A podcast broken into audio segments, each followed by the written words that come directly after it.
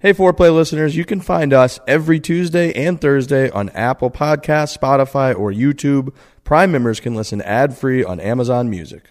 For us, golf is simple. It's a chance to get out and have some fun with our friends. But inevitably, little things have a way of ruining it. The group ahead is taking forever, you can't find the fairway with a map, and the bev cart is nowhere to be found. And the best way to make a bad day better is Fireball Whiskey. You get their nips, the little shooters. They are great, makes bad day way, way, way better. Make sure to grab the new Fireball Birdie Shot Club. It's literally a golf club filled with Fireball nip. Put it in your bag, it'll fit right in that side pocket. Drink Fireball nips and have a great time on the golf course. Hello, patrons. Welcome to another episode of Foreplay. It's myself, Slim Daddy Trent, Hello. Frankie Borrelli, Butter Knives, the pizza maker. Hello. That was a hell of an intro I just gave you. That was great. Frankie Borrelli, the pizza maker, Butter Knives. I think you went the other way around. We have a big show this week. We have Brandel Chamblee, our good buddy Brandel, the number one commentator in the game in the world of golf. He's on Golf Channel. You know him. You've seen him a million times. We've had him on the show. I think this was the fourth time. Yep. I believe we did twice last year and then once at the beginning of this year. We uh, we cover a ton. We talked with Brandel for about an hour and a half. Yeah. So we got we didn't have a show on Tuesday because of uh, the short week. So we figured we're going to pack it all into one big show. The three of us mucking it up with Brandel Chamblee. It's a great show. People are going to love it. We cover Ryder Cup. We cover Tiger Woods. We cover Bryson DeChambeau. We cover uh, uh, Brandel getting a hole in one at Cabot Links. Yep. Little little uh, cameo from his wife in the show. Bailey, his wife Bailey, jumps in. She gets my, a little bit of a my cameo. first chance to talk to Brandel. I've had my questions about him, so we were able to hash some things out. Frankie yelled at him a little bit. Frankie we got grills, through it. Frankie grills him on a couple different things. Frankie was like shaking. I was like, you know, you can just speak into the microphones. And then he just kind of went at Brandel. Brandel I- fended him off beautifully. It was unbelievable uh, how nervous I was to just cut him off because you know you ha- you think about people a certain way, and you're like, all right, I see this guy on TV. Sometimes I curse at the TV when he says certain things about my favorite golfer, and then other times like you just like you know when you meet people like you did with Bryson DeChambeau, you like kind of change. But you know I tried to stick my course, and it's hard to like just yell out and be like I disagree with you. Yep. I disagree, sir. Yeah, it's hard. it is hard. It's hard when you finally hear his voice and you know he can hear you, as opposed to just like hearing his voice on TV and you're like, "You fucking asshole," you because you know they can't respond. Right, big time. That's Yeah. true. Now when they can respond, Like it's I was, oh, I was oh. feeling the same things as he was talking about certain golfers, and I just wanted to blurt it out like I would on the TV. But this time, like he could hear me. Yep. So it was a little awkward, but we got through it. So this show is gonna be a little bit differently, or go a little differently. We're just gonna run right into it. It's the three of us with Brandel Chamblee for about an hour and a half. Like I said, we cover everything. He's just one of the crew. We muck it up. We have a really good time. Are you looking for relief, relaxation, or to party on the motherfucking moon? Then check out 3Chi's new True Strains lineup of cannabis vapes and gummies tailored for specific effects. And the best part? It's delivered straight to your door. Visit 3chi.com. That's 3chi.com. And for a limited time, get 20% off with the code BARSTOOL20. All right, we have a very special guest for, I believe, the fourth time. Does that sound right? That sounds right. Four. For the fourth time on this show, our very good friend, Brandel Chamblee. Uh, we're bugging him. We found out during our pre-show we're bugging him during his time off. Uh, so we apologize for that, but also not really. I wanted to because- save it for the show. What does Brandel Chamblee do with his time off? Are you like punching numbers into a calculator? Yeah, pretty much. You know, I Shocking. uh, I've got the Ryder Cup coming up in a couple weeks, which is, yeah, I, you know, I think it's the hardest event, at least for me to cover. Um, you know, typically when you cover a, regular tour event, there's or even a major, there's a handful of guys that you really got to know everything about. But in a Ryder Cup, there are just so damn many scenarios, possible scenarios, and matches to go back and look at. And, um, sort of nuanced intangibles and so it's it's the hardest to, you know and every single match matters and every player matters and so you know I spend a ridiculous amount of time getting ready for it so that's what I've been doing all day is just doing Ryder Cup homework uh, but mostly when I'm off I'll especially now I'll go play a little golf um and try to catch up on my life because I'm a terrible multitasker. My wife will tell you. When I'm working, I'm worthless. I don't do anything. I don't do anything around the house. I don't do I don't do anything. All I do is work. And my wife, she's a sweetheart. She pretty much takes care of everything. So when I'm off, I try to catch up, at least try to uh, carry uh, my end of the bargain, do some things around the house. I could see you like she asked you a question like two months ago while you were working, and then the second that you're off, you turn around and just start answering a bunch of questions that she asked you like two months ago. That's about right. I get off. I'm like, you know, all those things you wanted to, you know, ask me or you were you were you were asking me to do around the house. I'm good to go. I'll do them all. You know. So it's like yes. So the next two weeks I'll be doing a lot of honeydews, or at least trying to. So So, Ryder Cup, uh, that's what's on everybody's mind. We had the captain's picks, all of that. We got a ton to get to, my friend. So lucky for you on your time off. We got all kinds of stuff. Frankie over here, Frankie's ready to like grill you once we get to the Tiger part of the show. So there's a lot. There's a lot to talk about. I want to start. okay. I want to start with. He pulled up some articles. He's ready to go. I want to talk. We got uh, the Ryder Cup. You mentioned uh, your preparation, all that. My first question is, where do you even start? Because you, all these different matches, like you said, you got to come up with all these different scenarios. It's so incredibly unique compared to anything else, or or pretty much everything else that we see week to week. So you, you're, you know, you back everything that you say, all of your hot takes with t- statistical analysis. Where do you even start with all of your Ryder Cup analysis? Well, you know, since Phil Mickelson played in the '93 Ryder Cup, that was his first one. So I'll pretty much just start with that. I mean, I'll go back maybe and sort of refresh my memory on on the you know the '80s and so forth. But I pretty much remember all that and have it somewhere in my head. But I'll go back and just look at every single match that Phil played, who he played with, uh, and do the same for everybody on the team, and look at all the results and the average world rank of each player on the team or the teams, and then try to assign sort of a home field, home country advantage, and and then do the best I can with uh, trying to figure out what strategy worked, what didn't, you know. But it, there's a lot of legwork there, and um, you know, it just it really doesn't stop, to be honest with you. Um, but it's fun, you know. Along the way, you you you know you stumble upon something that takes you somewhere else you hadn't thought about and gives you some other angle. We're on the air forever, so it's like you know, my God, you got to come up with a lot of things to talk about. So, um, you know, I always say that uh, you know it, it it takes us, you know, we're on the show for 24 hours, so we say in 24 hours what you could really say in about 30 minutes. Um, and uh, long after there's nothing left to say, we're still talking. I I do believe that uh, one of, one of my favorite quotes from you recently was that you said the hardest thing about doing uh, TV and golf on TV is coming up with new ways to say the same thing. Yeah, I mean that's it. You know, you know, if Tiger's playing an event, let's say, um, on Thursday, I will, I'll do obviously I'll do two shows every day, maybe three, and in every single show I will have to do a Tiger breakdown, every show. So you think about that. I mean that's eight, maybe uh, maybe twelve Tiger Woods breakdowns, and what could you possibly say about Tiger Woods that you hadn't said before, or, or what could you say about him that you hadn't said you, you didn't say an hour ago, or whatever? So it's like you have to come at it from all these different angles, uh, and the same is true with every other player. You know, I mean, Jordan Spieth goes wire to wire.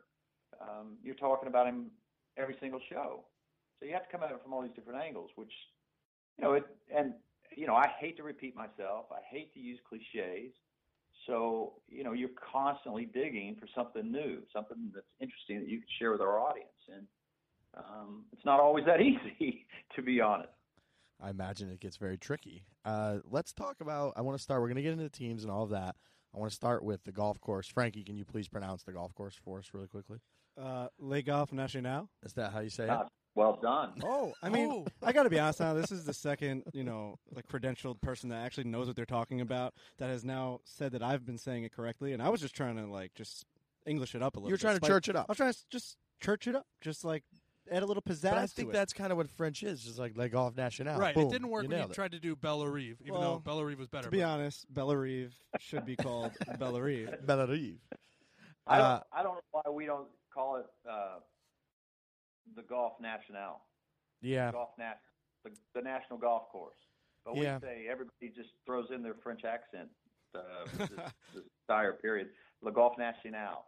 I hear everybody saying it, but, uh, but yes, the national golf course of France. Frankie's got it down. So Le Golf He National. He's been I nailing my it. green beret to you. Uh, let's start. I feel like everybody always wants to talk about the matchups and the pairings and the teams and all of that, but they don't talk enough about the golf course. What can we expect from the golf course? You know, uh, characteristics, strengths, things that it's going to, uh, you know, reward that kind of stuff. Yeah, well, it's a uh, it's a punishing golf course off of the tee. It's it's tight and the rough is is very uh, and will be very punishing. You know, it's not lost on Europe that the weakest part of the United States game is their driving accuracy uh, by far, and that is the one advantage other than the home country home course advantage that Europe has. So they're going to exploit it and they're gonna they're gonna have the rough as as thick as they can. Um, you know, there is a fair bit of water on it. There's a little bit of risk reward. Um, so if it makes it down to the last few holes, you'll have some water, and you'll have some, uh, last hole's par five with uh, carries over water, so it should be exciting. But uh, for the most part, um, you know, like Alex Noren, um, Tommy Fleetwood, those are your winners the last couple of years, and they finished second and third in driving accuracy there. Uh, Graeme McDowell won there. Colin Montgomerie won there. Robert Allenby won there. These are phenomenal drivers of the golf ball. That- I mean, just in terms of driving it straight, not long. Um, so it's not a great fit for the U.S. And they Much better fit for Europe. and they do that. You know, I think I, I guess a lot of people might not know that you know Europe has the jurisdiction, the call on the course setup. The last couple team events right. here in the states at Hazeltine and out at Liberty National. I mean, there's essentially no rough, and it came down to a putting contest because we hit the ball long, not straight, and we putt well. That's exactly right. That's exactly right. Boom. Uh, you, you know, I mean, I mean, we have, you know, our team. I was just looking at it. Um, we average in driving accuracy. If you once you throw in Bryson, Tiger, and Phil, they're going to average around 130th in driving accuracy. So you know, tw- you know, closer to the the the worst than they are, you know, the the, the best. Uh, and Europe is twice as good, twice as accurate, um, and they've got some, you know, long drivers as well who drive it pretty darn straight. So, um, hitting fairways is not our strength, not by a long shot. So, given that, and the, uh, you know, this is the best hope of the European side that the U.S. will drive it all over the lot, um, and uh, and the crowds will be pretty boisterous in favor of Europe. And you know, the the home course home field advantage is worth almost three points, you know, just shy of three points. So, um, And how do you come up with that? well, I I I go back and look at the winning margins or the the number of points that every team scores wherever they're at, and I compare um, the uh, the number of points a team scores home and away, um, and you get a differential, um, and it just tells you how much you know both teams. Um, what the effect of being away is, and you you add it you know add it up and divide, and there you go. You know you get you get right at two point seven uh, points for being being home, or the obviously the opposite is true if you're if you're away. Ladies and gentlemen, is there anything harder to move than a sofa? No. Frankie, you're getting ready to move, actually. I am. You gonna need a sofa? I will need a sofa, a pretty specific sofa too. So I mean, I'm excited to hear what you have to say. Burrow is changing all of the possible negatives about sofas, about couches that you have. Uh, they are changing it with a fully customizable sofa that's easy to move and built to last. We have one in the office down on the second floor. We've actually, since we're so low on studio space, we've had to record down there before a few Yeah. times. Usually, almost every day, the studios are all filled up. So we'll grab a couple of mics and go down there. And the the couch down there is a burrow couch. I hear. It's currently 9 p.m. Yep. Um, because Frankie spends all of his days uh, working for Dave. So then we have to wait until Dave basically stops working for Frankie to be a part of foreplay. Correct. And we have to like hide it. We sneak around the office. We Right. like we're basically hiding the fact that you're part of the golf podcast. and we've been doing it for a year. a year. I mean, almost a year. Yeah. Like, we can go back like there's probably like close to like over 40 episodes each week. It's cra- it's crazy. It's And the main point of this is that many times we have had to sneak down into this like remote studio that we make downstairs. we one, we go one by Feels one. like- I'm like Riggs, you go first. It I'll feels a wait little here." naughty. It does feel naughty. Which makes it a better podcast when It you're does. recording like a naughty golf podcast because Frank's like cheating on Dave with the golf podcast. Some would say it's foreplay. Nice. That was good. That was really good. The point is that every time we do the podcast down there, we just remark on how we don't want to leave and we want to record every podcast down there because the Burrow couch is so unbelievably comfortable. The modular design means your chair can become a love seat and your love seat can become a sofa simply by adding one seat at a time. Everything is personalized to you the arm height, sofa color, leg material, and size, all of that stuff. Uh, it's all customizable. Burrow is the only sofa that grows with you and actually fits with your life. You guys get 75 bucks off of your Burrow, B U R R O W, your Burrow sofa at burrow.com slash four. That's burrow.com slash four. You're going to get $75 off of your Burrow sofa. That's B U R R O W dot com slash four. Burrow, furniture that's fit for modern life at home. So let's talk a little bit now about our strengths. We're coming off a 17 to 11 victory in 2016. We've added talent. We've added Tiger Woods, maybe the greatest player of all time. Um, we've got what's that? I just wanted to throw in a bang there. Oh, I like that, Frankie. Yeah. Very nice. Uh, we added Bryson, who's obviously won the last two events Boo. against some big fields. I may just do this for every single person. Yeah, who- no, you can boo and bang whenever you want. That's totally fine, Frankie.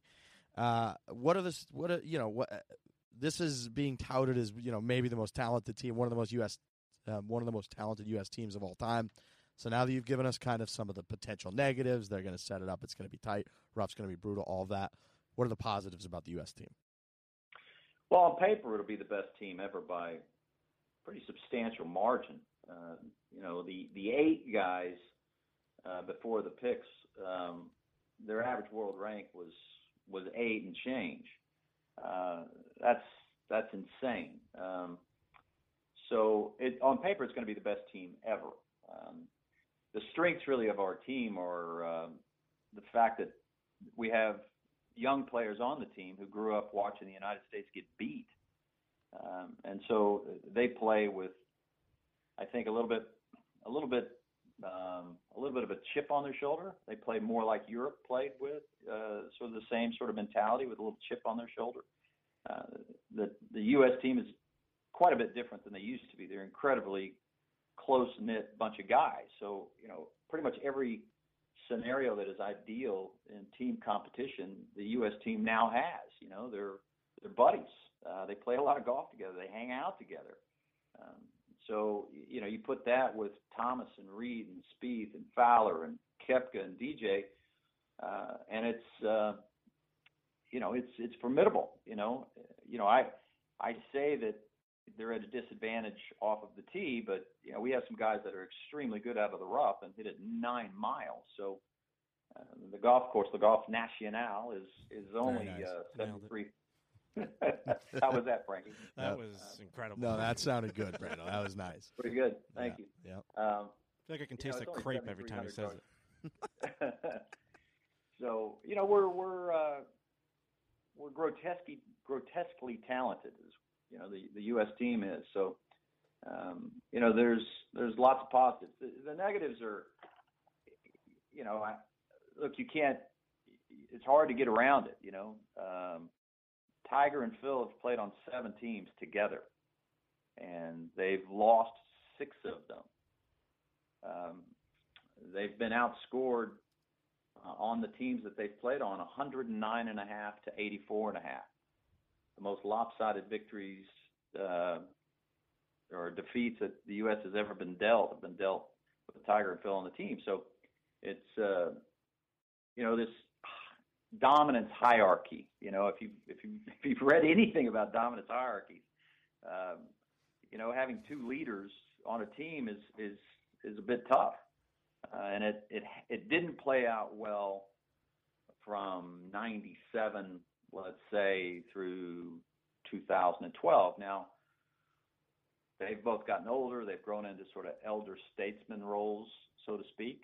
And i think they approach the Ryder Cup a little differently than they used to. So at, least for me the intriguing part of this Ryder Cup the most intriguing part of it will just will be watching Tiger and Phil and seeing how they have changed as team players. And if they are any semblance of what uh, I imagine they'll be, because I, again, they've both changed in big ways. Um, you know, it, it it could be all of the things that we thought the previous teams were going to be finally realized. What uh, what would we see from that? I feel like a lot of that would be behind the scenes stuff, or they're great in the team room, or they're you know they're they're bringing the guys together, all that type of stuff. What would you expect that we would see that would be kind of this new, you know, role that the two of those guys have on the team that's going to all of a sudden help where maybe it used to even hurt a little bit? Yeah, well, you, after Brooks Koepka won the PGA Championship, you saw Tiger Woods stick around, right? You saw that video, Tiger Woods stick around, yeah, and give him a hug. You know, um, you guys are sports nuts, right? I mean, you're familiar with you know Michael Jordan when he first got into the league, his first five seasons. Um, there was no championship. The team, you know, the Bulls didn't win. It wasn't until Phil Jackson came along and convinced Jordan to sort of the mantra that he used was, "You need to surrender the me for the we." Um, and that's what Phil Jackson kept pounding in, you know, trying to get into Michael Jordan's brain is that he had to spend more time with his teammates and hang out with them um, and began to hang out with the young players and talk to them. And uh, Phil Jackson used to used to say to Michael Jordan, another thing was the strength of the pack is the wolf, and the strength of the wolf is the pack. It's a it's an old Rudyard Kipling quote, and he used to just just pound that into Michael Jordan, and he was like, you know, this is what you, I need you to take these teammates out. And so Michael Jordan would get it early, and he would work with some of the young players on their motions and their strategies and and and what what happened? I mean, the team changed, right? And and that's what I see with Tiger and Phil now. They hang out with these young kids. They're friends with these young kids. Um, you know, the young guys look up to them. They get excited to play golf with them. Um, and so I, I'm kind of looking at this team and I'm thinking, you know, all those all those teams that they had played previously, you know, 97, 99, 2002, 2004, 2000 all those teams we kept expecting to see, you know, this great sort of cohesive um, dominance, and it never materialized.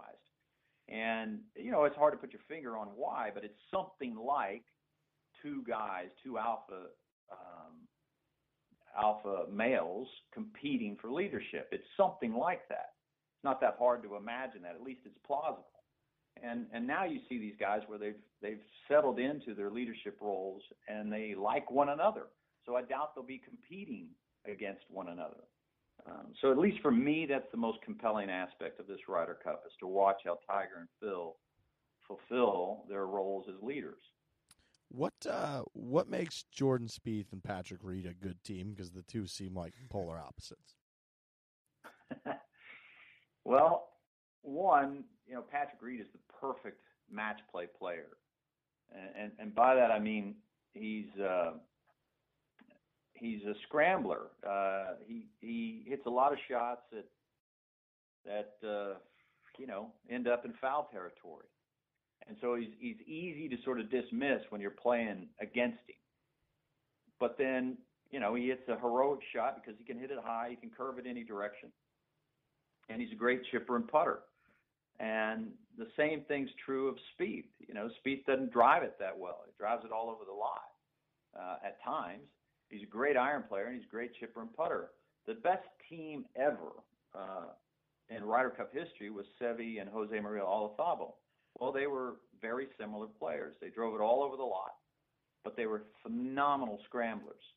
And so it, it guts you to drive it down the fairway and hit it in there 12 feet and have the guy or the team you're playing, you know, miss the fairway by 50 yards, hit some heroic shot up there 30 feet from the hole, and then make it from birdie, and then you miss, and then this happens, you know, six times in the round. That just pissed me and, off thinking about it. Right, and psychologically, they just they absolutely gut their opponents, and that's you know I've said that Reed is is the closest thing to uh, to Ian Poulter you know, because you know Reed's a better player than Poulter, but it, he's a similar type of player. Poulter, you know, was a little scrappy off of the tee, but uh, a great chipper, great bunker player, and great putter. Uh, and he's combative, and the same way that uh, Patrick Reed is combative, and that that makes for the ideal match play player. So that's that's Spieth, that's Reed. Um, they're um, they're the perfect team. They really are. I, I don't I just cannot imagine. You know, Seve used to jump around. Seve would always you know take the rookie under his wing and help him. But once he found Jose Maria Olazabal, uh, the first year they played together was '87. But you know, Seve would play with the young rookie. Uh, but once he started playing with Jose Maria Olazabal, that was it. Um, you know, they were three one and zero in '87. They were three zero and one in '89. They were three zero and one in '91. They were two one and zero in '93. I mean, that's 11 3 and one, the greatest team ever. And that's where Reed and Spieth are going to end up. They're that good. Do you just rattle those off the top of your head, or do you have a sheet in front of you? Oh no, I've got all these numbers in front of me. Oh man, I was man, gonna say Rudyard Kipling, dominance hierarchy, and then if he had rattled those off, I mean, we're dealing with a, a real genius. I was going to say this is your day off. Jesus Christ, Brand. Uh, I could see him just rattling those off, just like petting, petting like a dog as he just like stares at a fire. Maybe drinking a little whiskey. just with, rattling a these pipe, off. just like just a real astute dog, like sitting there, just not even doesn't bark, just sits there and just lets him just put, maybe like a pug. Yeah, I agree. Is that what's going on down there, Brandon? I feel like that Like might his be what's evil going. On. Evil dog, like he's just there, like just talking, No, talking numbers. I do. I have like a you know a, a, a Great Dane sitting Oh, beside. that's that's what I meant. I, didn't, I don't know why I said pug. A Great Dane is the one. It could Uh. pounce at any moment if someone like messes up his papers. Uh, so, Tiger, Bryson DeChambeau. What do you expect from that uh, that pairing that everybody's talking about? You know, I, I think they're, you know, they're perfect for each other. They're both, um, they're both geeks. You know, Tiger is is a is a he's a, he's a kid. You know, in that regard. You know, he's so curious. He wants to know everything, and and Bryson's the same way. And the reason they hang out together is because Bryson can tell things Tiger he's he's never heard of. He, he had no idea, and Tiger wants to understand them. So you know, Tiger's been really, really hard to play golf with for a lot of reasons. You know, one, he's intimidating. Um, and even if he's just not trying to be, he's just intimidating. He walks into a room and the whole nature of the room changes, right? He's like a, a human thermostat. You know, he walks in and the room gets colder immediately. Um, Oh man, I like that. You just come up with that? yeah, That's pretty good. I mean that's that. I mean that's that's what he is, right? I mean he just changes.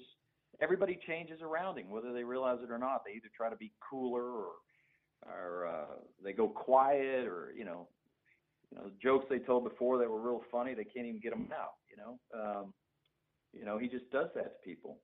Um, but also, Tigers plays the softest golf ball on either team, and so when you're trying to match with him, you got to look down at a golf ball that has Tiger's name on it. First of all, um, you know that's that's that's off-putting. He's not going to play your golf ball. You're going to play Tiger's golf ball, and it's the softest golf ball. You're not playing a golf ball anywhere near that soft, so you've got to adjust, and that you got to adjust on putts and iron shots and wedges and bunker shots. Add to that the fact that he's intimidated, and the team that you're playing has got nothing to lose. They're huge underdogs. Um, and it's you know it hasn't been an ideal scenario. So here comes Bryson, and he is they're like kindred spirits. He and Tiger, you know, and Tiger has done everything he can to make Bryson feel comfortable, and it's it's paid off. It's turned Bryson. I think, you know, Tiger, I think gets a huge assist in the success that Brian Bryson is having, because he's you know he's he's sort of taken him under his wing, and. uh you know, imagine the confidence boost of that. So, and on, on the other side, you know, I think Tiger will be able to understand. Because I don't think Bryson would be particularly easy to play golf with either, because he he takes into consideration, you know, a myriad of things that would just, you know, imagine if they pair him with Dustin or Brooks or Bubba, you know, these guys who play the game a lot more, uh, let's say, scaled down way. Bryson and Bubba Um, would be so interesting to watch. I would watch that. Bryson and Bubba. Yeah, Yeah.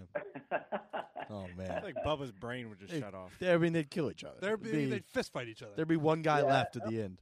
I don't. I don't think you're going to see that team. it's just a hunch. I just really don't think you'll see that team. I think you might see Tiger, Bryson, uh, if not, you know, four of the team matches. You'll see them. I, I think you'll see them three. It, it wouldn't surprise me. Um, I, I really, I think they're the perfect fit because I think, honestly, I think Tiger can. He's familiar with the way Bryson breaks down golf shots, and and if there's some formula that needs to be worked out for a soft golf ball, Bryson will figure it out, and and they'll be better off for it. So, final captain's pick. Uh, everybody thinks that Tony Finau is essentially a shoe in. Uh, you know, Kevin Kisner's one of our guys. I'd love to see Kiz in there. The way the pairings are kind of um, unfolding, it, it it seems like there's a, um, a vacancy with Phil Mickelson that needs to be filled. Kiz and Phil uh, were undefeated at the President's Cup, but a lot of people again are, base, are basically considering Tony Finau a lock. Do you consider Finau a lock, and uh, and and you know why is he getting all the love? Well, he probably is. I mean, who he who who is going to be picked and who should be picked are two different things. I mean, Finau's probably a lock, but uh, I wouldn't pick him if I were the captain, and I wouldn't pick Kisner either. Uh, although I get it, you know, he did play with Phil and they were undefeated, but you know, the President's Cup is a frat party compared to the Ryder Cup. Uh, they're as different as night and day. Um, you know, there's already on the team a number of players that are just like Finau. Koepka, DJ, Reed, Thomas, Watson, Mickelson, Woods, they're all Finau. They're all players that drive at nine miles and hit it all over the place. Um, this team doesn't need another one of those type of players. It doesn't need it. They need a foursomes player. Uh, they could they could very easily. I mean, foursomes will decide this Ryder Cup, and Europe is deficient in their foursomes teams right now, hugely deficient, as a matter of fact. So they need somebody who can drive it straight and hit greens. And there's really only one choice out there, uh, and that's Kyle Stanley. Kyle Stanley is the answer to Henrik Stenson. Um, Henrik Stenson, Justin Rose on the other side. Mind you, they've got the the other the Europe has you know they've got scores of good foursomes teams, scores, and the U.S. doesn't really have one. Um, but Kyle Stanley would at least give them a leg up on putting together a good foursomes team. Um, you know, he's fifth in fairways hit. He's fourth in greens and regulation. He's he's not quite as good as Henrik Stenson, but nobody in the world is at, at hitting his targets. But Kyle's the closest thing to it, and would give them a lot more options. Um, so if if if they're doing their homework, they'll pick Kyle Stanley. Um, but my guess is people are victims of the moment. You know, they're prisoners of the moment, and they see. Look, Finau's played really well in majors this year. I'm not going to take anything away from him. He's a phenomenal player. He's a great guy. Um, but this has been an incredibly easy year for driving accuracy problems in majors. The Masters always is, and the U.S. Open had 50-yard wide fairways, and the Open Championship was one out of the rough. In the rough, and it didn't matter. Um, Molinari spent more time in the rough than the fairway there. And the PGA Championship had greens that were soft as ripe avocados for crying out loud. So um, you could drive in the rough and it didn't matter. And so Finau played phenomenal this year in, in all the majors, so he got a lot of points. Um, but uh, but in my opinion, Kyle Stanley is the better pick. All right, let's get over to Team Europe. Uh, they picked their four captains picks today with Paul Casey, Sergio Garcia, Henrik Stenson, Ian Poulter. Uh, Sergio Garcia not had a great stretch here this year. Um, really not great since winning the Masters last year. Do you think that was a you know poor pick, or what are our thoughts on the Sergio pick? No, I I thought it was a I thought it was a good pick. I thought it was an appropriate pick. Um, Sergio has not played well you know, and and there's you know there's rumors as to why, you know, you know maybe there's some off of the golf course distractions. Nobody really knows. Um, the one time he he played well in the last month and a half was was at the golf course where they're playing the Ryder Cup, uh, the French Open. He sh- finished uh, he finished eighth there. He shot 64 on Saturday, um, and he is a phenomenal driver golf ball, even when he's even when he's struggling. And there's a sense that that even if Sergio is, you know, he is, he's struggling, no question about it. You look at the results, there's no question this guy's struggling. But Sergio has had times in his career where he's gone into the Ryder Cup not playing particularly well, and he just turns into another person there. You know, Sergio comes alive when he's got um, the Ryder Cup in his sights, and when he's got teammates to uh, to sort of cheer him up. He's a very sort of uh, um, he's a moody guy. You know, he's uh, he's he runs hot and cold, but at the Ryder Cup he just turns into another guy. Um, and he's been, you know, he's been he's been so good um, with so many different players. You know, he just pairs well with anybody.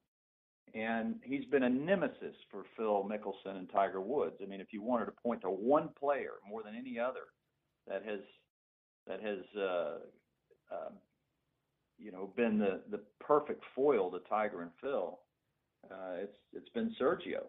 Matter of fact, um, you know, from 1999, Sergio's first year in the Ryder Cup to 2008, he was almost playing Tiger or Phil in every dadgum match, and they only beat him once. Um, Jesus. And uh, you know, I mean, if you're looking for a great rivalry in golf, you know, it, it is Sergio and and and Tiger in terms of animosity between the two of them. Obviously, Tiger gets the the most of of Sergio, but not in the Ryder Cup. Not in the Ryder Cup. Sergio has handed Tiger and Phil their hat in the Ryder Cup. Isn't it crazy that those guys were kind of they were they were crushing him in the majors during that entire stretch, but he was crushing them in Ryder Cups.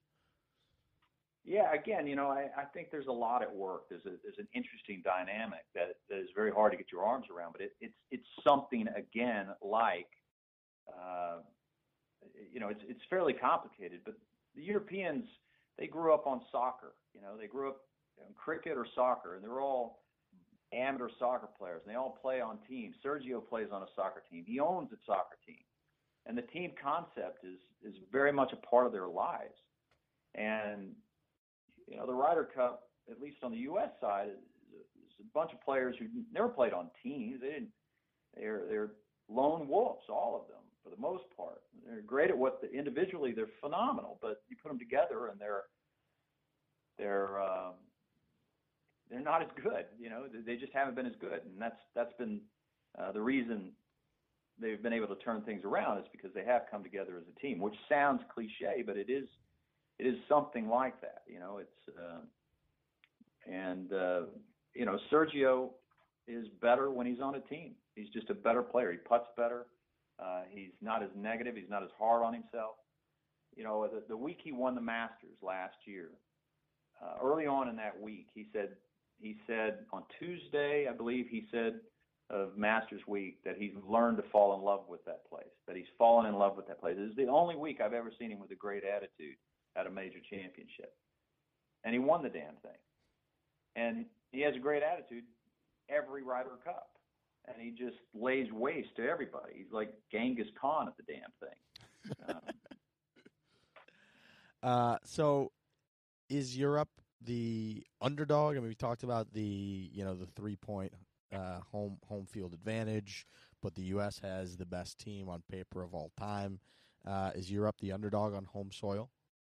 This one's pretty even, I'd say. You know, I'd be interested to see what the bookmakers make, and I'm sure they'll give the U.S. a slight, uh, a slight edge based upon world rank, um, and the fact that you know Sergio comes in there cold, and Casey and Stenson come in there sort of middle temperature, medium high heat, I guess. Um, I'm sure they'll give the edge to the U.S. Um, and and I'd I'd be inclined to go that way myself to give the edge to the U.S. Um, but again, a lot hangs in that last pick. At least it does for me. Um, you know. Um, but right now, I'd, I'd have to say you, you give the you give the edge to to the U.S.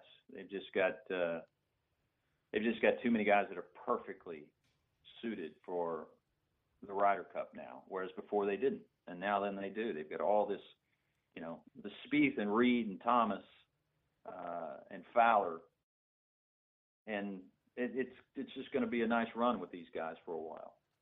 It is nice that we've got that young crop. They're all buddies, like you said. They got phenomenal team chemistry.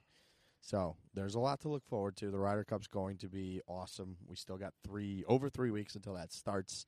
Uh, so let's jump into some Tiger talk. We always gotta, Okay. you know, we gotta get into Tiger anytime you're on this show. we uh, just, uh, you know, a little uh, under a year ago. It was before, right before Tiger's return in the Bahamas, and uh, you know, we had you kind of go through your hurdles. You had a list of hurdles that that essentially drew you to the conclusion that Tiger Woods would never be able to really win a PGA Tour event again. We did have you on after that as well, and you said, look, he cleared some of the hurdles for sure. I think it's way more likely now. Uh, let's go over those those hurdles, and essentially, I, I'd love to figure out, you know, sort of uh, if you're just Brandel amazed at the fact that he got over uh, some of these hurdles, if you're if you're stunned and kind of which you know which hurdle maybe because I know you have the chipping yips, yeah, the the swing, the back, the mental edge, all of that. Uh, I'm I'm curious which one's the most surprising because, like I said, it's been almost a year. So curious your thoughts on that, on how far we've come from that interview to what you've seen over the last eight months or so. Yeah, I mean, I, I think I've said this to you guys before, but I mean, the the most shocking thing to me is the success that Tiger Woods has had around the greens. Uh, you know, one of the most oft quoted, uh, how should I say, just inaccurate um, things that are thrown out about Tiger Woods is that he was a great chipper of the golf ball. Uh, he was good. He was he was never great. He was good. Now, you know, people can throw out all those holdout chips and whatnot. I'm like, yeah, that's what tour pros do. You know, they're good. They're really good around the greens. But he was never the best. The moment made those shots great. The moment made them even bigger. But I promise you, if if Steve Stricker and Jim Furyk and Jason Day had all those chips, they'd have holed more of them and they'd have hit them closer. Um, they were just better than him around the greens. He was throughout his career. He he, he averaged around 50th um, in chipping proximity. It's it's a stat called ARG, um, and as we speak, he's tied for first. He's never chipped this good in his life, uh, and I, you know, I I didn't see that coming. Not not my wildest imagination. I thought he was going to be doomed for the rest of his career uh, with some sort of chipping yips. So I said before, I would add the caveat if anybody could do it, if anybody could get over it, he will because he's proven himself to have the strongest mind in the history of the game. Uh, I always said that as a caveat, but I never expected him to get past the chipping yips. Never. I've never seen anybody do it. Never. I've never. I've seen only a handful of tour pros with the chipping yips, and they've still got them. Um, and they're, you know, they're out of the game. So that is the most amazing things about most amazing thing about Tiger's return. And then once I saw that he could chip, and once I heard that his back didn't bother him anymore, I thought, well, game on, you know, game on, because uh, the last time he had any semblance of health and could chip a little bit was 2013. He was Player of the Year and won five times. Now, in 2013, he was 37, and the the the sharp fall off in the game begins around 38, 39, 40 um, for almost every player that's ever played the game, you begin to see their their skills deteriorate. And so the next time Tiger plays in a major, he'll be 43. So, you know, it's good news, bad news that he's back and he's playing well and it's great and all that. But the door slams very quickly.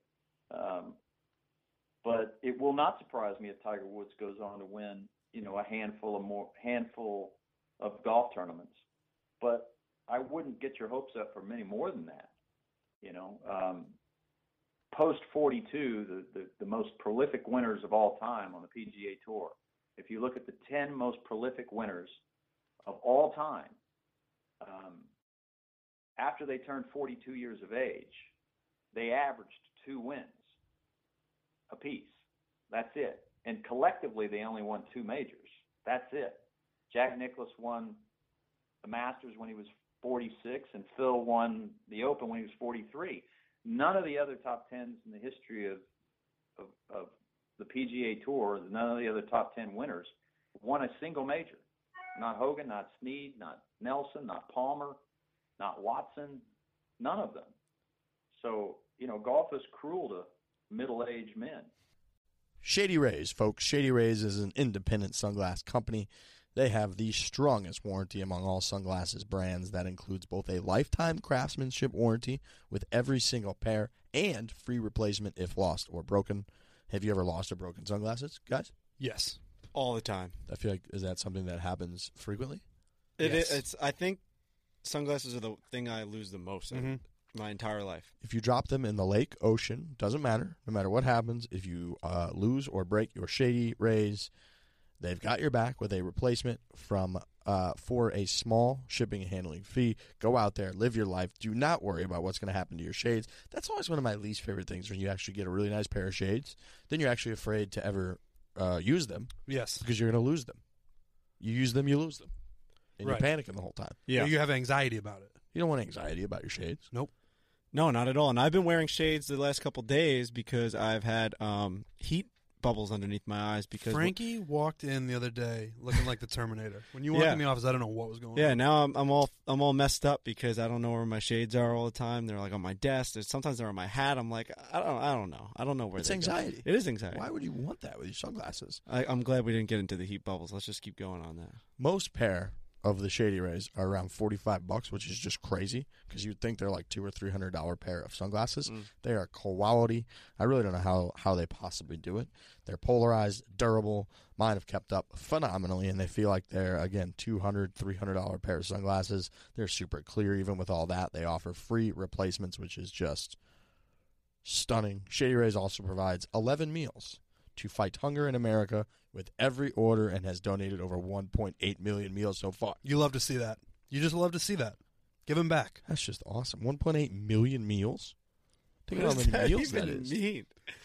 One point provides eight million meals? What do you think? Um, how many meals a year do you think like a good restaurant provides? You'd think I would know that because I own a restaurant. or Yep. My family does, but I have no idea. We're looking to you here. we also don't keep any I didn't inventory. even think about that when I asked you. I we just- don't. We don't keep any like, of that. oh. Like it's my dad running a 250 person restaurant. Like it, we we are very. We're not like the norm. He's like doing stuff with a pencil and paper. He's running yeah, around. He's old school. He doesn't know like what the Eh, inventory. be He's just. careful. You don't want people digging into your books. Frank. Well, no, was I just a- it mean- was a public podcast. But I, but I mean, IRS kicking down Mr. Borrelli's door I was gonna say, you tell me you're right. Your dad's, this, we may need to just redo this. your dad's doing the books with erasers and stuff. I mean, No, I come on. meant, I meant like how many chicken parms we specifically sell. Like it's not. Well, How'd you, you get know. busted, Frank? Uh, my son went on a golf podcast. Well, now you guys got me going. Sang like a Come on, canary you're about our who said books. it. I mean, I don't. We don't cut stuff. Those so, I bubbles mean, are really that's bubbling just- right now. How's it? I, you know, I, get- I mean, meant I'm like sure you, it's fine. I meant sure like it's totally no, it is fine. fine. But I meant what you like. I meant when when you ask the question, how many do they sell? It's like I don't have like records. See, like the, everything I say is going to sound even worse. I mean, we don't have like we've sold. We did eighteen. You don't know how many parms. how many thousands of meals you've you've sold. Right, That's no all you have to say. I don't know why you got You don't have any idea how much money is coming through or coming out of that. web place. of I never mentioned money. this web of uncertainty that you you you Oh, carved up for yourself. It's crazy. Our listeners get an exclusive promo code Barstool, and you are going to get a buy one get one deal. It's fifty percent off two or more items from the Shade Shop. This is the strongest, best deal that Shady Rays offers. You are very welcome. This is exclusive to our listeners. Again, use the code Barstool. You're going to get fifty percent off if you get two or more items from the Shade Shop. Also, maybe uh, buy one get one free. That's kind of how it works. You can do the math. You can justify it in your brain however you want. Code Barstool B A R S T O O L. It's going to get you fifty percent off two or more items from the Shade Shop. Go get them. ShadyRays.com. Go get them. Code Barstool. So Now, Brandel, what are we allowed to just throw Tiger in that group of names, even though he continuously does things that just make us, you know, just fall back in our chairs and take back things that we've said, as you just pointed that you've had that he's done that, you know, with the chipping yips and the back. I mean, I've had I, I had all these things queued up, and you're basically doing the Eminem thing from Eight Mile, where you just announce all the things that that you've done wrong, and I just can't say any of them. Like, but to me, I, I like we just don't know what Tiger Woods is going to do yet, right? We don't know what a 41, 42 year old injured back Tiger Woods does because I feel like he's the only person that could overcome something like this. Are we not allowed to give him that that opportunity to, you know, prove us wrong or prove you wrong? Well, I mean, we've got let's just say that the, the one guy that was a prolific winner after turning 42, okay, in the top 10 of all time was Sam Snead. So Sam Snead was the most physically gifted in terms of flexibility and timeless in terms of age player the game's ever seen. Uh, he was finishing in the top 10 in majors when he was 60, 61, 62. I think we can can we agree that Phil or excuse me that Tiger is not Sam Snead? He's you know, not. He is he is not he does not swing the club longer than he swung it when he was 22 or 23. He's, he's a foot short of where he used to swing it. You know, um, you know, long swing, long career, and Tiger's swing has gotten shorter, and it's it's it's quicker in transition. So these things matter. You know, there's a reason Tiger hasn't won this year. There's a reason. It's it's not just fate. There's a reason, and you get worse incrementally as you get older you get better incrementally when you're young and you're gaining experience. You get better incrementally until by the time you're 25, 26, 27, it just everything's perfect. You're physiologically as good as you're going to be from an experience standpoint as you're good as you're going to be, and so you get this sweet spot from 26 to 33, and and that's where you make your hay. And then you glide through to about 38, and then physiologically there's a tipping point. Um, and then your nerves begin to decay around 41, 42. So I hear you that Tiger Woods has done things that nobody's ever done before, uh, and I I agree with that. But he's human, and there's strong evidence that his eyes are not as good. You know, how many times have you heard him say this year, "I couldn't read the putts. I, I had no idea they were going to be that slow or they were going to be that fast. I just couldn't get the speed right." Um, I, and he almost says that every week. Um, your nerves are not as good, your eyes are not as good, your body's not as good, your body's not as fast. At the beginning of the year, everybody was talking about how he's swinging 129 miles an hour. Well, last week at the Dell Technology, he was he was swinging 113, 114 miles an hour. Um, that was it. That was his club head speed. Um, yeah, you know, you know, he, he's he's he's going to be susceptible to father time. There's just no way two ways about it, and that's why I say, you know, even at at this, you know, sort of deteriorated rate, he's still Tiger Woods. Nobody else finished second and sixth in the last two major championships. Uh, he can still do things as well as most of the players on the PGA Tour. So I, it wouldn't surprise me if he, it wouldn't hugely surprise me if he won another major. It wouldn't, it will not surprise me if he wins five more tournaments. Uh, that won't surprise me. And, and again, that's way above the average of the top ten players of all time. I'm not saying that he's just going to win one or two more times and that's it. I, I think he'll win three, four, five more times. And I, it wouldn't surprise me if he won a major. Now, I don't, I don't think he will, but it wouldn't surprise me if he did. I was going to bring up swing speed, and I brought it up, and then Brandel brought it up, and I'm pretty sure he has this room bugged. There's something going on. He knows everything before I we think say he's it. sensing it. I do. He he literally, Frankie. We were talking before the podcast. He was like, "I got all these things. I'm gonna grill Brandel. It's gonna be great." And then he eight miled Brand or eight miled Frankie, and then he did it to me too.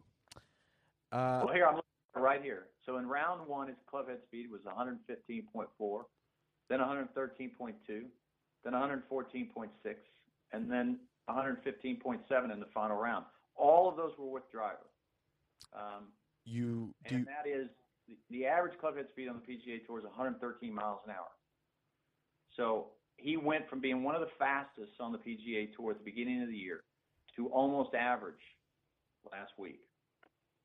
Um, so you know, again, what is that? That's age. There's just no two ways about it. Do you think there's any truth to the fact that he's dialing it back to control the ball and hit more fairways. That's what I was going to say. I mean, the guy's been the most erratic tee play uh, off the tee guy that we've seen in his entire career, and now all of a sudden we're seeing his numbers drop a little bit, like you just no- uh, noted. Is it be, is it strategy? I mean, I, I wouldn't look too far past Tiger just thinking that this is a strategic move to just swing just a little bit slower and try and get a little more control. Right. So the reason he has to swing slower, okay, so there's a couple things at work here. So if he were younger, his swing were longer, and he would have faster club head speed more gracefully. But because his his swing, he's a little older, so his swing is shorter.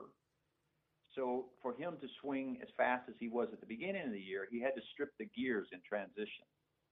So yes, I agree with you that he is swinging a little bit more within himself, but it is not as much for strategy as it is for him accepting the fact that he can no longer do what he was doing, which is swing with reckless abandon just to try to keep it up with Brooks Koepka and Dustin Johnson. Those are age-related, flexibility-related issues. They're not as much strategically. I probably he wouldn't have this strategy if he were 27 years old or 32 years old.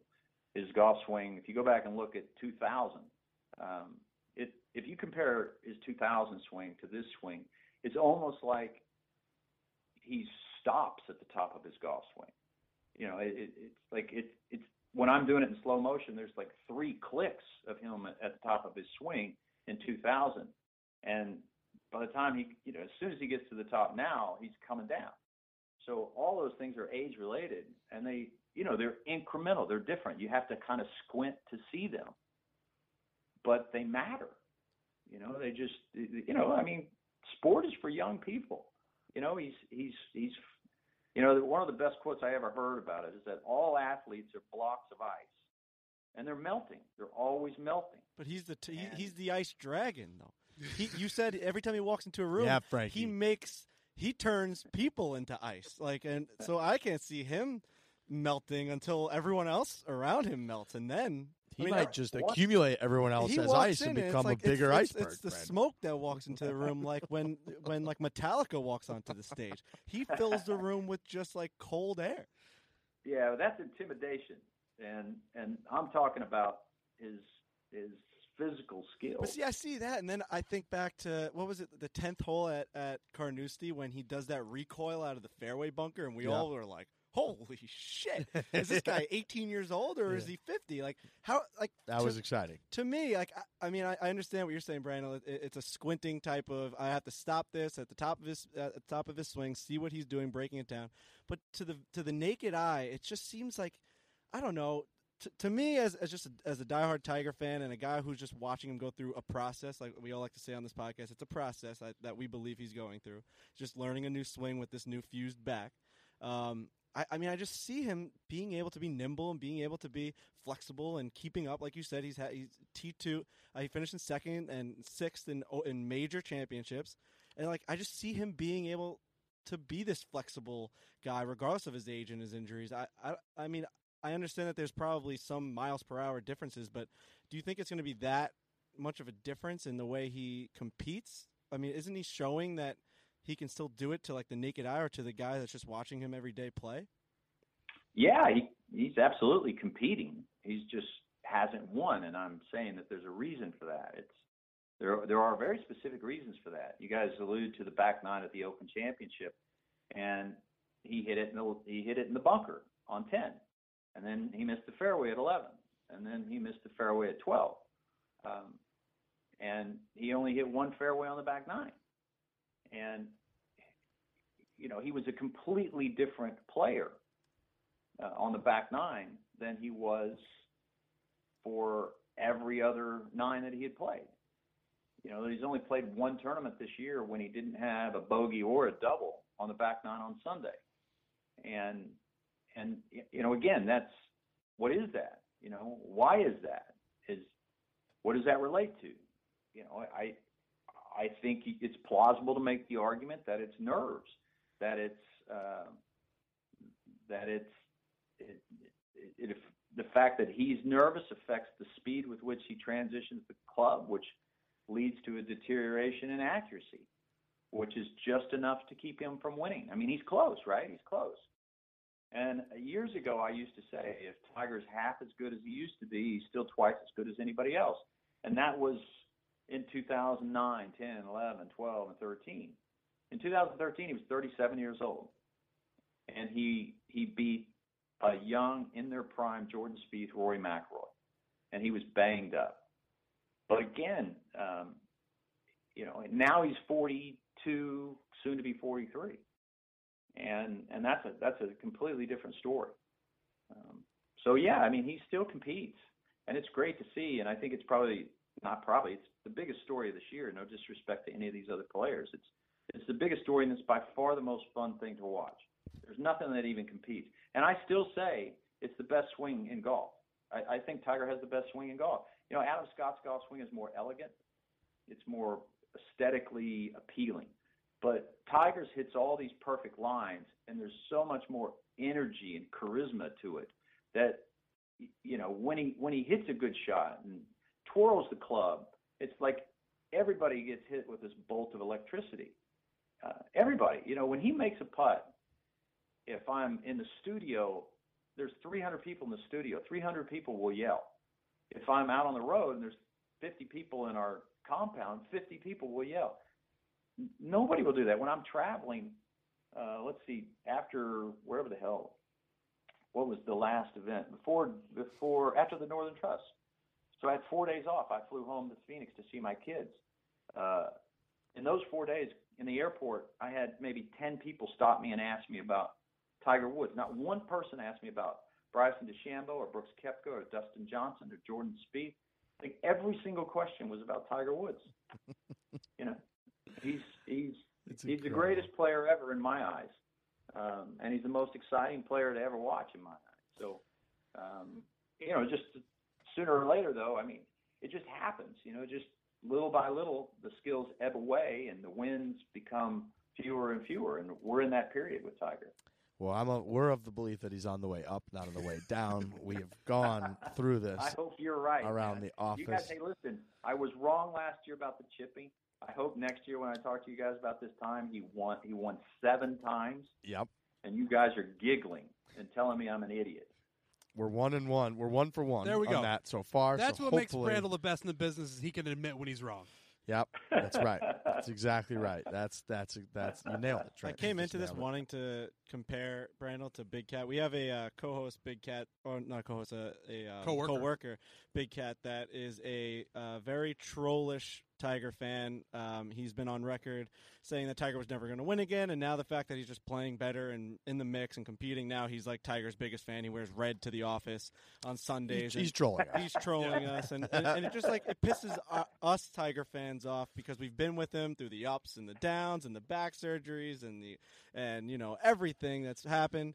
And I wanted to come in here and like compare that to what Brandel does, but I, I it, what you do is just different because you just report what you're watching. He's a man. Brandel's a man of But, science. like he's a man of science. Like he sees a tiger swinging slower, and he just says it. And Yeah. like to me, it's like, all right, well, he said that, and now like he's saying Tiger. Like first he said Tiger wasn't going to win, and now he's saying Tiger will win. So it's like you are going on this up and down roller coaster. But I do see where he is coming from. There's from evidence Brandel. to There back is it up. evidence to what he's saying at the moment, and it's hard to. You I mean- also, Frankie, you weren't on the uh, the first show that we had when we had Brandel in studio actually, Okay. and Trent and I came armed with exactly what you're talking about. We were like, Yeah. we're gonna get to the bottom of this Brandel guy, and he does. He just he, he you can tell he's not actually trolling. And I also when we got drinks down at the PGA Championship the night before the final round of the PGA, and I asked Brandel over a couple drinks. I said genuinely, who is the one guy that, that is best and that you honestly like would want to win tomorrow? And he said Tiger Woods because, and he had a lot of different reasons, and it makes a ton of sense. But I do believe that it's it's genuine. And Frankie Brandel, I said, I told you, Frankie came in here armed and ready to drag you over because I wasn't in the first couple ones, and and Brandel's probably the first one to admit. Like anyone that thinks of the name Brandel Chamblee, they're like, oh, it's the guy that just always calls out Tiger when no one else does. And honestly, it's a really uh, commendable thing that you do. I mean, you just like say it how you how you feel. You do your research and you just crunch the numbers and you just go out and say it. And it's it's a hard thing to as a Tiger fan to just accept. But I mean, it is fun to talk to you now while Tiger's on, as we saying the uprise. Even though you may be saying it, whatever as he's getting older, we're just going to block. We're not going gonna listen to that. We're, We're blocking gonna that out. about that. But it is Yeah, fun. It's, you know, I, people forever have said, you know, you're a Tiger hater, and I, I inside, I'm like, listen, if that's what you think, I, I can't, you know, we can't change what other people think. Uh, but you're wrong. I mean, I could put together a video clip, uh, and it would be probably nine to one me talking positively about Tiger Woods. But the problem is, is that you know I first went into TV and well Golf Channel in 2004, and Tiger Woods was in the middle of a swing change in 2004 from and he was leaving Butch to go to Hank Haney. Now, tell me that wasn't the most at the time the most gobsmacking thing anybody had ever heard of. He'd won four majors in a row with Butch and made 142 cuts and won them by 15 and 12, and he was abandoning that move. And Wild. so, so I go on TV and they're like, "What's going on?" I'm like, "This is the craziest thing I've ever seen. What is he doing?" This would be like Michael Jordan deciding to shoot left-handed after the, you know, 98. Like, what are you? It's like crazy. And and so the entire time I've been doing TV, I've been basically talking about a guy who builds a golf swing and then abandons it, builds a golf swing and abandons it, then builds another one and abandons it, and and it's the craziest thing in the history of sports, you know. And and and these these windows, these two year windows that it takes him to to break down and then build up another golf swing, have cost him, in my eyes, they've cost him. You know, if you do the win percentages over those two years, they've cost him good gosh, they've cost him 10 majors. They've cost him 30 odd, 40 odd wins elsewhere. Um, so, you know, part of him is is the most amazing thing, and and then the other part is that he's the most beguiling athlete in the history of sports. Well, he, like you said, anybody that stops you in the airport, that's all I want to talk about is Tiger Woods. So I'm glad we were able to get that out. I'm sure this will not be the last time that we do discuss Tiger Woods.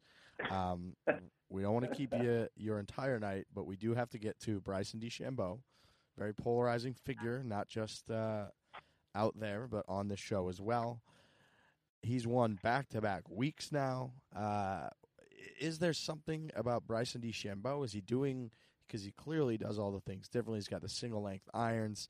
He's got frickin' compasses. He's all he was doing side saddle putting last year. Now he's got kind of the anchor long putter thing going on.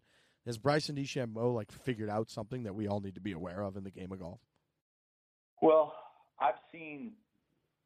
Uh, time will tell on that one. You know, I, I've seen people uh, come along who were similarly addicted to the golf machine, uh, the book that that he has used throughout his, you know, um, um, career, basically. Uh, and I've seen people similarly addicted to those swing mechanics, and they had very short careers, and they just, you know, basically imploded.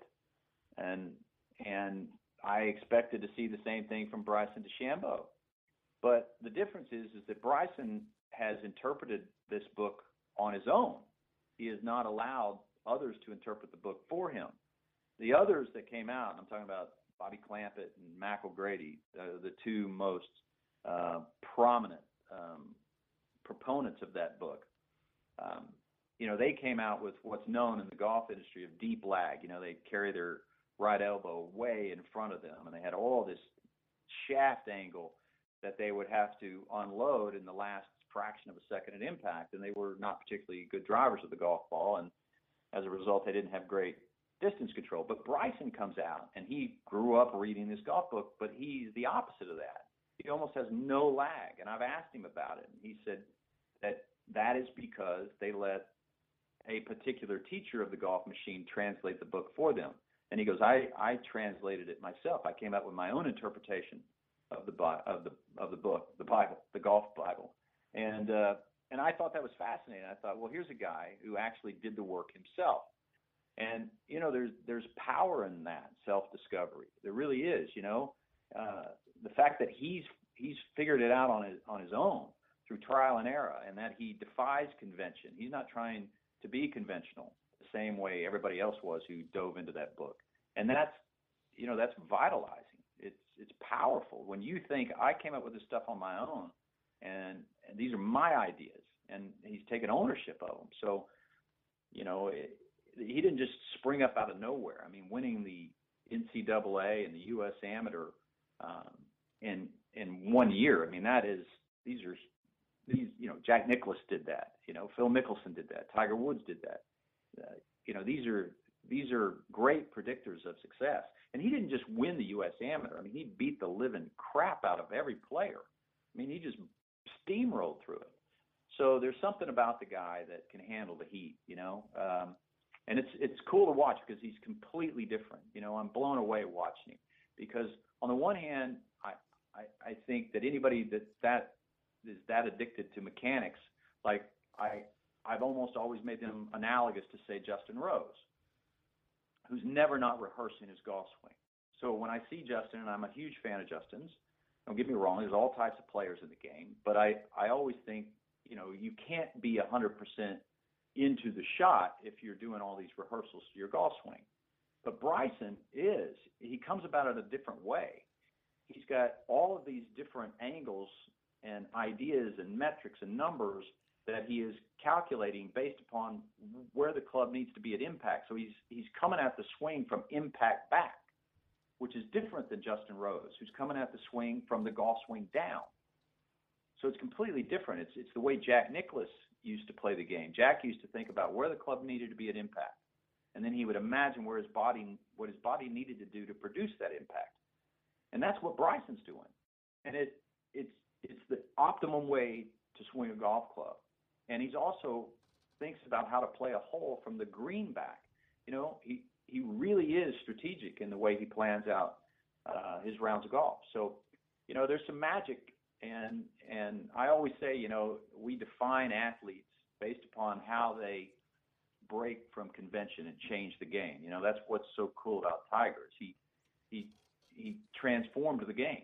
I mean, it's literally not ma- Brandel. It's literally not magic. It's it's books, it's papers, it's compasses. Well, it's it's it's like lab coats. What it's I was gonna everything say that's not magic. is Tiger that- is magic. is Brand, uh, Bryson is not magic. Bryson is textbooks. Bryson is a geek. Bryson is a nerd. No. Yes, he is. He read he read how to swing a golf club, golf and he just machine. did it. He is a, he's a machine. He's, he's a machine. He's not magic. I find him to be completely ridiculous. Yeah. Well, I hear you, and a lot of people will say that.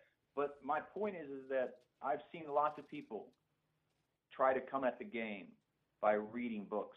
They all do, basically, and through science. But they don't. They've never swung the way Bryson does. They've never have. There's never been a single player come at the game the way Bryson does. Never with these clubs. Never ever with this golf swing. It's never been done before. I mean, we should, have, Frankie. We should have seen this coming. He's Brandel has a very analytical brain. He's a very smart guy. And- Bryson has a very analytical Right. brain. They're so match pro- They're two peas in a pod. This wasn't the right magical, guy to- Frankie, and that he's doing it completely differently with the single length irons and all of that. And even though others have tried crazy stuff, he's also winning, Frankie. He's putting it to Like, work. I He's doing it I guess differently we than have everybody different- else I guess and we have- better than anybody else. I guess else. we have different uh, definitions of, of magical. Like I find what Bubba does more It's- magical than Bryson. It seems like Bubba goes out there and just like Yeah. swings like he's swinging uh, uh, like a hay rake or what, like a, like one of those like no, Bubba's got one of the best swings ever, um, ever. You know, and you know, Bubba swings. but it's not club very much mechanically correct, right? I mean, if, of all people, oh, you, it's, it's perfect. It's mechanically perfect. It's it's it's it's. he's got me in a pretzel right now. Brandel writes He's- books about the golf swing, Frankie. got me in a pretzel. You're over here. You're like doing I mean, circles like, in the room. he's got- Brandel's putting you in a pretzel. I mean, when I see Bubba swing, it's like he's going these huge. He's doing these. It huge feels like cuts. you're watching Mozart when you watch Bubba. When you watch Bryson, you feel like you're watching R two D Bubba reminds me of magic. Like he'll he hit these huge cuts and his swing's massive, and he's got this huge fucking driver that's like pink and it's awesome. So like when he's when he was doing that, arc. He's got a huge, Huge arc, arc. to his swing. like Well, Brandel's just a like lot more golf swings like Bubba's than I have like Bryson. When I watch um, Bryson swing, I feel like I see numbers just go around his head and his body. I feel like it's like from Yeah, the movie The Hangover exciting- when he's What, Yeah. But what's exciting about Bryson is that he's doing something nobody's ever done before. Now, again, I, I can, I can, you know, Sam Snead swung like Bubba. John Daly swung like Bubba. Um, you know, Tom Watson swung like Bubba. Um, you know, Phil Mickelson swings like Bubba. Um, you know, I, there's scores of players that have swung a club like Bubba. Scores. Nobody ever has swung a golf club like Bryson. And Bryson came to this by his own research, which is cool as hell to me. It really is. And and you know, I I honestly didn't think he was this good. I had no I I didn't see it coming. I didn't. And it's really cool to watch. Um, and and and will he change the game? I can't see it. I can't see people going to these big fat grips and holding the club in their lifeline of their hand, and I just can't see it. You know, I've tried it. Um, you know, not that exact move, but I've tried similar things to it, and it, I couldn't create any speed. So it's it's really fun to watch somebody come along who d- is doing something that nobody's ever thought to do or or could do, um, and he's he's defying convention. So it, it it's it's it's cool to watch. I agree. It's very cool to watch. These guys will never agree. That's okay. They just don't understand the game like we do, Brandon. Yeah, he rubs a lot of people the wrong way. Right? Yeah, I mean, he signs his autograph backwards with his like left hand, and it's it's just Well, my thing- I mean, my original beef with him was the the coverage of him. People were like, "Oh, he's the mad scientist. He's going to change the game." Yeah, but you still hate him, and now he's winning tournaments. Yeah, yeah, no, I know. He made me eat crow on that, no doubt about it. But I still, I, uh, I still just find the things that the quirkiness of it. And now you have to just admit bit. that you just don't like him. Yes, that is what I've done. All right, okay, that's fine. That- see, I just wanted to get down to the bottom of it here. I've always said I don't like. I he rubs me the wrong way just I can just tell. looking at him like like No, him I as a can person. tell. He's a great golfer. I like watching someone play golf well. Like I enjoy watching people win golf tournaments. I also root against people that I just don't like. I don't know how I get to those assumptions. I don't know how I have those feelings. It's just like when you see someone that like you like love at first sight. I have hate at first sight, and I had hate at first sight with Bryson DeChambeau, and I will never stop doing it. He That's could fine. win the Ryder Cup for us. He could hit a 90 foot putt and go all crazy, and, and I'm still going to root for America. But him personally, I just hope he doesn't win tournaments. Like I, I Outside of Tiger, though, Freddie, who's your favorite player? outside Tiger, well, the, No, he hates everyone. He well, only no, I likes don't hate everyone. I'm a lefty, so Phil's my second guy, and he's always performed well in New York, and I'm like a Long Island guy. I always liked rooting on Phil at Bethpage. It was always his birthday during like U.S. Opens. We'd always sing Always, everybody's to always singing happy I birthday. just to have Phil. very, very good memories of Phil, and like I said, being a lefty, I love that. I like I. I I've actually gotten sucked into on this podcast a lot of the Bubba hate, and I've probably been on record screaming about Bubba and hating him. I've come around on Bubba a little bit more now in recent in recent terms, just because like we've made fun of him crying. Like my dad cries at everything. Like I've just been around male criers my whole life, so that really doesn't piss me off as much. But some of the See, stuff I he get does- you have connection to lefties. I understand. That. yeah, so he's another lefty. That was that's the whole thing I was pointing. Yeah, um, no, and I like Spieth. I like Spieth. I hate Justin Thomas, but that's a whole nother story. We That's right. You know, I sit in a again. I sit in a room with 200 people watching golf, and and uh, my wife is, just came in here. and She went, Randall's a male crier. there you go. I love it. Yes. Everything. Yes. Brandon would be great at my family. Happiness cries every time. Hey, there's nothing. See? there's nothing wrong with I little once male cried. emotion. I once Nothing. cried at Jimmy Fallon because of the theatrics of the whole thing. Yeah, So- Frankie cried at Jimmy Fallon when he came out. It was the Tonight Show. It wasn't specifically Jimmy Fallon. It was like the the lights came on, the Roots were playing, they announced Jimmy Fallon. I started weeping. "That's me, man." I I tell you, the I, I mean, we go to movies, and I mean, my wife knows exactly when I'm going to start crying. And, it, and, it, and I mean, I I can't help it, you know. I, I often say maybe you can take this one. I often say that my goosebumps are attached to my tear ducts. Whenever I have that goosebump feeling, I immediately start to tear up. It's just something that happens to me naturally. Yeah, like I, it doesn't matter how many times I watch the movie The Pursuit of Happiness. I, I mean, I'm I'm an absolute. I'm a I'm a pool of, of, of tears at When- the end of it. I'm, I'm just pitiful. when he gets the job. know- What's that? When he gets the job, Oh is that when you start crying? The job. Oh, When he when he when he finds out when he when he says uh, that line about you know what would you say if I hired somebody with no shirt on? No, what was it? What was it? Yeah, Oh yeah. And his line was he must have had on some damn nice pants. I mean, I could start. I could start damn crying. I'm gonna gonna- cry right now. Randall's gonna make Frankie cry. I just got those goosebumps. section. I just got those goosebumps. I swear to God, that my eyes Uh. started to well up. right. And when he tells his son, "Don't you ever let anybody tell you you can't do something. You Oh. want it, go get it." Period. Will And it's like, okay, I'm done. I'm out. I'm out. I'm, Uh, I'm gone. Oh, we're I all. mean, there's other movies. I mean, all of them. I mean, even I maybe, you know, I don't know. Yes, um, I'm trying to think. Hitch is another one. Jesus. Oh. Big Will Smith crier. You're a huge Will Smith cry. Will Smith just does it for Brando. Will Smith hits wet Brando, Brando right in the feels. I do love Will Smith. I do. I do. Huge Uh, Will What's Smith next? fan. Like, what's that Hitchcock movie? Uh, Yeah, that's not really. sad, no, I guess. I'm just thinking. I'm of trying to Smith. think. What's another movie I just lose it in? Did you Uh, cry during like I Robot? Will Smith. in right? It's just like random Will Smith. Rudy. Rudy. No, Yeah. Oh, yeah. yeah, I'm not a sci-fi guy. that one's hard. When his family's like crying in the stands, it's hard not to cry in Rudy. That's that's a good one. Pretty much every movie with any sentiment in it, gone. I love it. Absolutely gone. Uh, it makes a lot yeah. of sense. So I, but I did not. Yeah, Bubba. Bubba's tears don't get me. No, they, they. Uh, I mean, Yeah, I'm I with you there. I get it. I, matter of fact, I, I was sitting next to Charlie Rymer when Tiger Woods had his mea culpa, and and Charlie started tearing up. You remember in 2010 when Tiger came back and he, you know, he did his thing in front of yep, everybody and apologized. So I was on the set, you know, uh, and Charlie was at that time he did Golf Central, and he started tearing up, and uh, you know, people were poking fun at Charlie. But I knew why Charlie was tearing up because he had had some family members who had dealt with addiction, and it crushed his family. And so what Tiger was going through came full circle, Charlie, and he he almost couldn't even get through the show, you know, and and so you know in the weeks after that I'd be somewhere, I'd be in a room, people start picking on Charlie, and it's like, listen, I, nobody likes to pick on Charlie more than I do, um, but you, you, you know, it's like I'll defend him crying because that was real. You know, that was a real moment.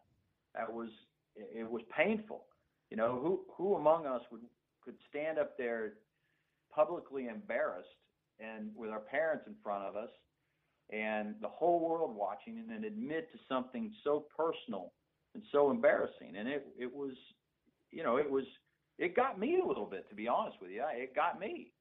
Um you know and i mean it's happened. You know when i'm doing this show i remember watching uh, the open championship in 2009 when tom watson uh i was on the set when he hit a shot into the last green and when it was in the air and it landed on the green. I mean i was having a talk to myself. I was like listen i got to come on the air and talk. And i got emotional now it quickly went away when he missed the putt but it happens you know i mean there's you know uh, sport uh it it gets to us um you know when we see these real moments and tiger's given us more of them than pretty much anybody Well, it's it's Jimmy Valvano, baby. If you laugh, oh uh, you man, think, and you cry, that's a full day. that's a that's a great day One of his one of his one of the best speeches of all time. Yeah, we're we're a pro crying show, no doubt about No, it. we cry. Oh, We're yeah. crying sweet. There's all, nothing wrong with that. all time yeah Folks, you got to get yourself the supreme view of all tee times. That is from our good buddies at Supreme Golf. You go to supremegolf.com slash barstool. Everybody asks us. We get tweet after tweet after tweet. What's that tee time app you guys book? You're talking about it all the time. I heard it's the best. Everybody's talking about it's the best. It looks so clean. What's it called? It's Supreme Golf. Go get their app. Go into your app store. Get the Supreme Golf app. Download it. Delete any other golf related app for tee times that you have because they have every guy you've ever heard of. Every guy. Tee off, they've got it. GolfNow, they've got it. That's what I don't get. People are like, "Oh no, but I use this other one." But it's like, no, it has that one too. It has all those in one place. You idiots. It has that. That other one that you're talking about, they've got it. Right. Mm-hmm. Supreme Golf just has that. It makes no sense Plus not to use Supreme. thousands more. Right. They've just got way more than everybody else. Plus, they include the ones that you're talking about. So just get rid of the other ones and get Supreme Golf. You go to supremegolf.com slash barstool to book your tee time today or download the app. It's Supreme Golf. Again, they are like Trivago. They've got everybody you've ever heard of. They've got more than double the courses of all the other guys. They are the largest tee time database in the world. Okay? Think about all the tee time databases there must be out there So many. they've got more than double the courses of the other guys, and they have the largest tee time database in the world. It's a great app. The app works phenomenally. Actually, I get my buddies text me all the time, Mhm. and they're like, "Dude, I used your Supreme Golf thing. I wasn't sure if you're just like doing an ad read type deal." No, they're like, "It's awesome. I deleted every other golf tee time app because they're just better. They have everybody." So if you're not using it, you're a dumb person. Yeah. You're stupid. I legitimately use it. Right. Yep. Like I actually use it. You tell me all the time. You go, "Hey, I use Supreme Golf to book this tee time. I use Supreme Golf to book that tee time." Like, yeah, Yeah, all the cour- all the golf courses that I play that are on Long Island and Eastern Long Island, I'll, I'll always drive like 30 minutes out east because I hate the Nassau County golf courses. I always, I mean, I treat them horribly, like we've said on this podcast before. I don't really, I don't really take them as you know Eisenhower Park and all that stuff. again, I don't name want you to start incriminating yourself. Again. Right. You're just treating golf courses terribly. Right, correct. I mean that one I'll take I'll take to the grave. I don't like that. Yep. Um but yeah, all the courses I happen to play are all on Supreme Golf because like every golf course is on Supreme Golf and I just like get better deals than I used to. Like I was paying a certain price for one golf course and now I go there all the time and it's just cheaper. I don't know what happened. And they have the alert feature. Yeah. Where if you're like, hey, actually, I think that I could get it for the this rate. I would love to play it if I can get it at this rate. You can just set it for that rate, and then once that uh, once Supreme Golf offers that rate at that course, they will just alert you. You'll get like a notification. Hello, Frankie. You can now play this course for forty five bucks. Boom, done. Imagine it just like talked like that. Maybe That would be that would if be a Supreme nice Golf's little, listening, if you could put in a feature where it's like, hey, Frankie, and it only did on the weekend, so you're really not getting worked up on the uh, during the week. But like, if you're just sleeping and you know that you want to play on like a Saturday, and like your phone just talks to you while you're just like laying in It's bed, it's like, like, Frank." "Hey, Frankie, get up! There's a tee time for this good. price," and like you just get up and do it. That'd be incredible. No joke. That's like pretty much what it is. Yeah. It just sets a notification Yeah. and just tells you when it hits that price. So supremegolf.com slash barstool. Supreme Golf app. Go to the app store. Get Supreme Golf. They've got every guy you've ever heard of. They're the biggest. They're the best. They got the best deals. It's crazy not to use them. Supreme Golf, Supreme Golf, Supreme Golf. Yeah. Uh, so I got just a couple more questions, Brandel. Yeah. Next, you had your return to competitive golf. Uh, do you feel any differently about championship golf after uh, after returning playing at the senior British Open this past summer? Yeah, I do. You know, I, I get the team concept more than I previously did. You know, I would always, I'd rage against it, but I'd always kind of roll my eyes a little bit when I'd hear players talk about the team concept. Um, but I get it. You know, in the, in the, I didn't have a whole lot of time to get ready for that, but two or three months that I was getting ready for it, I was, you know, I was, I was working out, I was stretching, but I was definitely you know, hitting golf balls and going online and looking at YouTube videos and, and working on it myself. But uh, you know, my teacher came in and he had flight scope, and I was the, the information today is so much better than it was when I played the game for a living, which wasn't that long ago, but it you know it was 15 years ago. But in that last 15 years, video cameras are so good. Uh, forensic measuring devices are amazing. Training has improved so much that I get it. And and because there's so much money, you can afford to have, you know, the plan the tour. The hardest part about playing the tour, and I, I've said this all the time, and it is without a doubt the hardest thing about playing the tour when I played was from sundown to sun up. You know what you do in those hours. You know, for one thing, you're on the road and it's lonely and it's you know there's all kinds of temptation that can derail players and drinking um, carousing you know any of those things um, and now then they can afford to have around them people that can help them stay focused and make the tour nowhere near as lonely it's a it's a it's a team event now um, and and I just you know when I got out there, I saw all these guys that I grew up with, and um, you know this they still have that thousand yard stare, you know, when they're playing. Like I was out there just for fun, you know. It was just for me. It was I'm not saying I was out there to compete. Don't get me wrong, but I have a real job. I have I have another job. Um, golf's not my livelihood, and I was out there, and you know I was out there sort of yucking it up, having fun these guys still had that thousand mile stare, you know, where this is life and death them.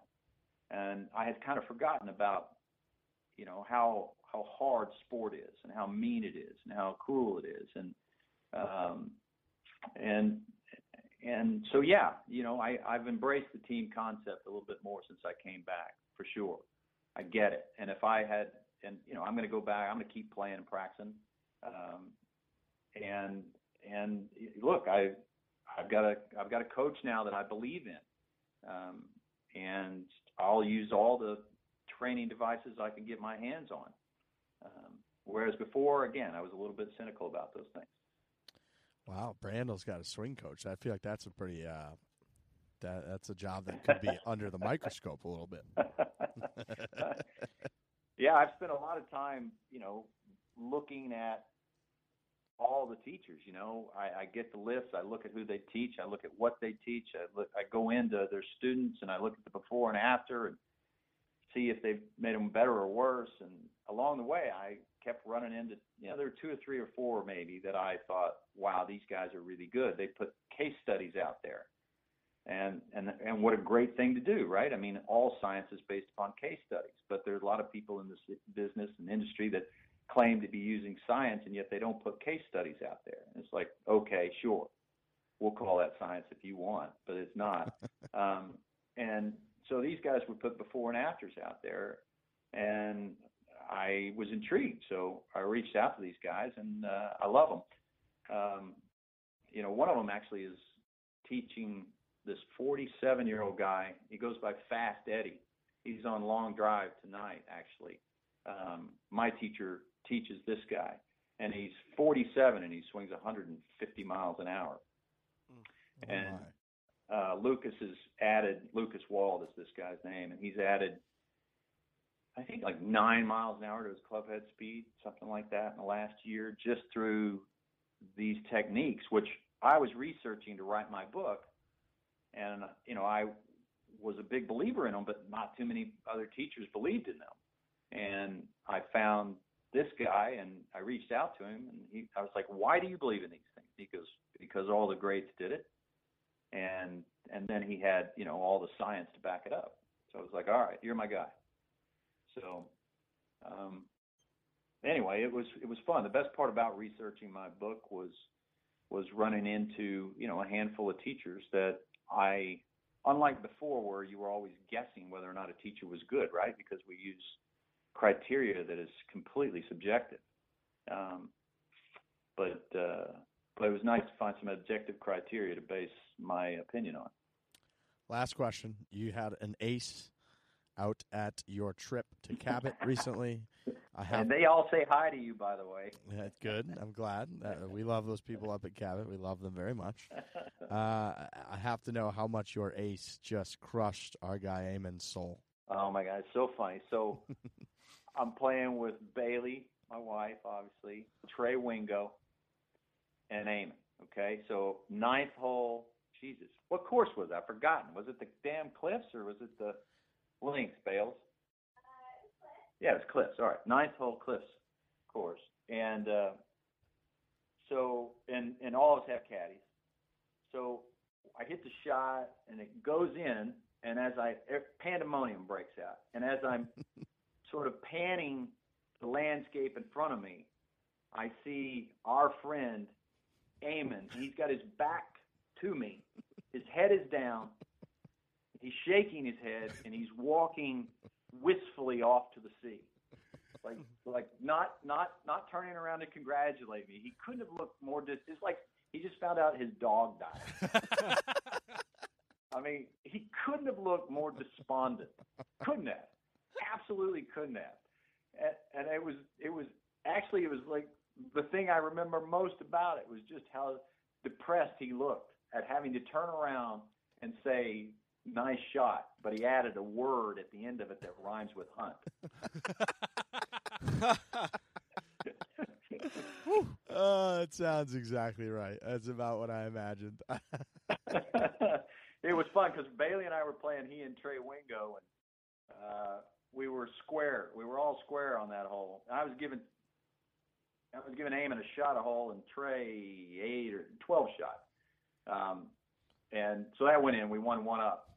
Oh wow! and and we we didn't let them forget about it on the back nine. So, and but the funny thing about it was two three holes before we were all talking about hole in one. When was the last time we had one? And have you had one? I don't you know blah blah blah. Damn if I didn't make one. So it was a hoot. That's and amazing. I think I drank. Well, we all drank a bottle of whiskey in our room. Uh, uh, a bottle of uh, scotch. We just sat around the whole afternoon, just cheersing, cheersing, cheersing, And the next thing you know, I was like, we're out of scotch. I was like, I'm going to pay for that. I, I paid for that uh, hole in one the, the, the entire next day. I can tell you that. That's how it should be. Oh, that's awesome. Uh, we are, Yeah. we're all still all still waiting for our first. So Yep. we're thinking Oh.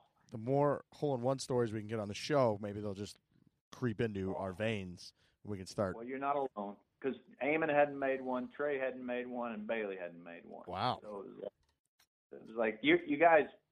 I- I'm sure you know this. Maybe you don't. That Ben Hogan never made a hole in one. So y'all are in good company, I did not know that. That's didn't either. amazing. Never. right? The most, the best ball striker in history never made a one. So there you go. Oh, that makes me feel way better. See? you can always say I hadn't made a hole in one, but then neither did Ben Hogan. Well, our guy Brandel Chamblee, you can obviously catch him on Golf Channel. He'll be uh, all over the Ryder Cup, as he mentioned, basically out there 24 hours a day, delivering uh, the the analysis, the hot takes, all of that. When's the next book coming out, Brandon? Uh, March next year, April next year. It's funny. Publishers are funny. You never know when they're going to put books out. You know, they were going to put it out this past year, but my publisher was putting Tiger Woods' book out. You know the book that came out on Tiger. Yeah. Oh yeah. Oh, we, yeah, we, we, read that. We uh, had Armen Keteyian It's on called the show. uh, it's called Tiger Woods. That's the that's the book called Tiger Woods. yeah. That's right. So they didn't want to put my book out at that time. So it'll come out next year, April, March, April, sometime like that. Maybe around the Masters, something like that. So uh, it'll be the same anatomy of greatness, but it'll be the commonalities of the greatest short games and putters of all time. I love it. Well, we'll uh, we'll have to have you on closer to the uh, the launch, the release, and You uh, got it. and we can You talk all it. about that. You got it. My pleasure, fellas. Uh, Trent, Riggs, Frankie. Yep. One more Le- Le Golf National for me. You I go. go. Hit it, Frankie. Uh, good luck over there at Le Golf National. Oh, we we. No, it was a pleasure. It was a pleasure speaking with you for the first time, Brandel. I, I appreciate the way you're able to mix it up with people, even though uh, we like to come at you a little bit. I mean, even the way he just talks about golf and the swings, and like I'm sure in this new book that's coming out, it's like I feel like I don't even play the sport of golf. Like I was just out there, me and Riggs were out there playing at the black. Like, I Like was what hitting- were we even doing? I was hitting the ball sideways. Like we're talking about impact spots with Br- with uh, Bryson, where he like he he goes backwards. What are you talking about? I'm just trying to advance the ball. I'm trying to move the ball forward. So it, it is fun speaking with you to just see how just insane this sport is. yeah, I don't know if any other sport geeks out about technique the way you know. I think maybe baseball a little bit, but yeah. Yeah, I'm not sure. But yeah, golfers are out of our minds. We're completely out of our minds. We are. We'll uh, say hi to Bailey uh, for us it. as well. I'll we we appreciated her cameo on the show, and uh, we'll have you back on soon, my friend. you got it. You guys take care. It's Thank- always great talking to y'all. It really is. You too, Brandel. Thanks, pal. Thanks, Brandel. See ya.